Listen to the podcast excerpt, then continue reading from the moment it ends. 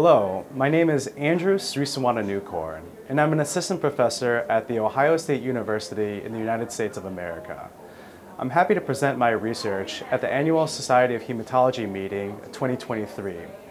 Our research entails an international, multi-institutional collaboration to develop an artificial intelligence tool to differentiate between rare blood cancers, particularly between myeloproliferative neoplasms, with an emphasis on two diagnoses, prefibrotic myelofibrosis and essential thrombocythemia. These diagnoses of myeloproliferative neoplasms are all related, with the common forms being polycythemia vera, essential thrombocythemia, and primary myelofibrosis. However, there's been a new disease entity that has been having more aggressive behaviors compared to essential thrombocythemia, with this disease entity newly called prefibrotic primary myelofibrosis. As you can imagine, the differentiation between prefibrotic myelofibrosis and essential thrombocythemia in current day is very challenging, as both of these diagnoses look and behave similarly at first, and pathologists have to look at clinical and laboratory abnormalities, subjective grading of fibrosis, and assessment of megakaryocyte morphologies, which has been challenging in non-academic centers that don't see these myeloproliferative neoplasm patients very often. There's been wide varied, uh, there's a wide range of consensus ranging between 50 and 100% for these diagnoses. And as such, there's a pressing need for better diagnostics to help differentiate these two rare blood cancers. So in our collaborative research effort, we developed an artificial intelligence tool to look at patients' bone marrow biopsies to better differentiate these two diseases with high accuracy. Artificial intelligence is a wide basket of algorithms, but at large, it's a concept where we're able to teach a computer to look at images and get better and better and better results with large amounts of images. It's essentially a game of guess and check.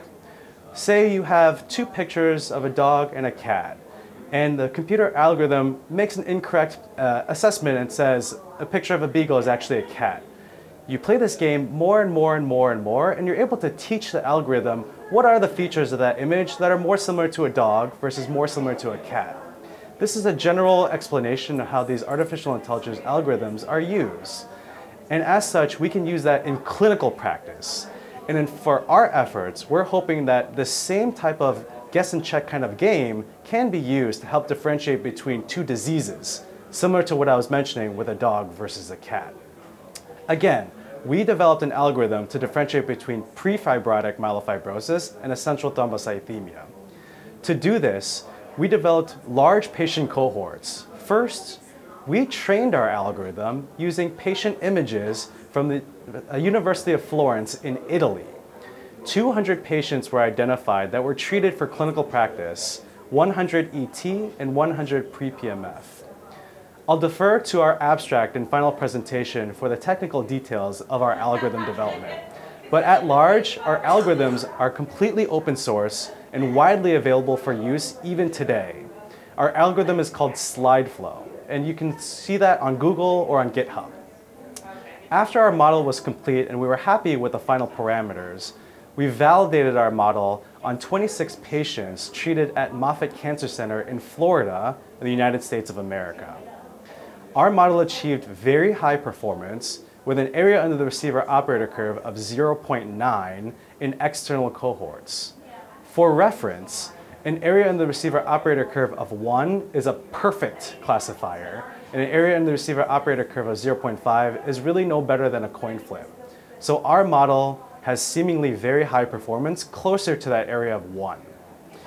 Based off of a threshold that we defined to balance sensitivity and specificity, we achieved the model with a sensitivity of about 66%, specificity of 100%, and an accuracy of 92.3%. But it's important for us as clinicians and researchers to make sure that we understand what the algorithm is using for its predictions. As time and time again, we've understood that AI algorithms can use complete nonsense for its architectural decision making. Using explainability techniques, we were able to highlight the visual portions of the images that the model uses for its predictions. In particular, it appears that our model uses the areas of bone marrow cellularity, as opposed to fat, cortical bone, or at worst, background artifact. This is reassuring to us as clinicians and scientists that the AI algorithm is using areas of interest that are biologically reasonable and not complete nonsense. With our high performance algorithm, we hope that in this vein, a similar type of computational tool can be used by physicians to help better diagnose these patients, particularly the community centers that don't necessarily see MPNs very often. These would help better fine tune treatment decisions for these patients and better enroll patients in clinical trials for us to develop novel therapeutics for both of these diseases. However, these architectural algorithms are really agnostic to disease or even outcome. So these disease, these algorithms are flexible for any type of disease and outcome of interest for other scientists and clinicians. We are an all physician team, and it's my goal to make sure that physicians are empowered to be able to use these algorithms in their clinical practice and help better inform the better decisions that AI algorithms can answer tomorrow.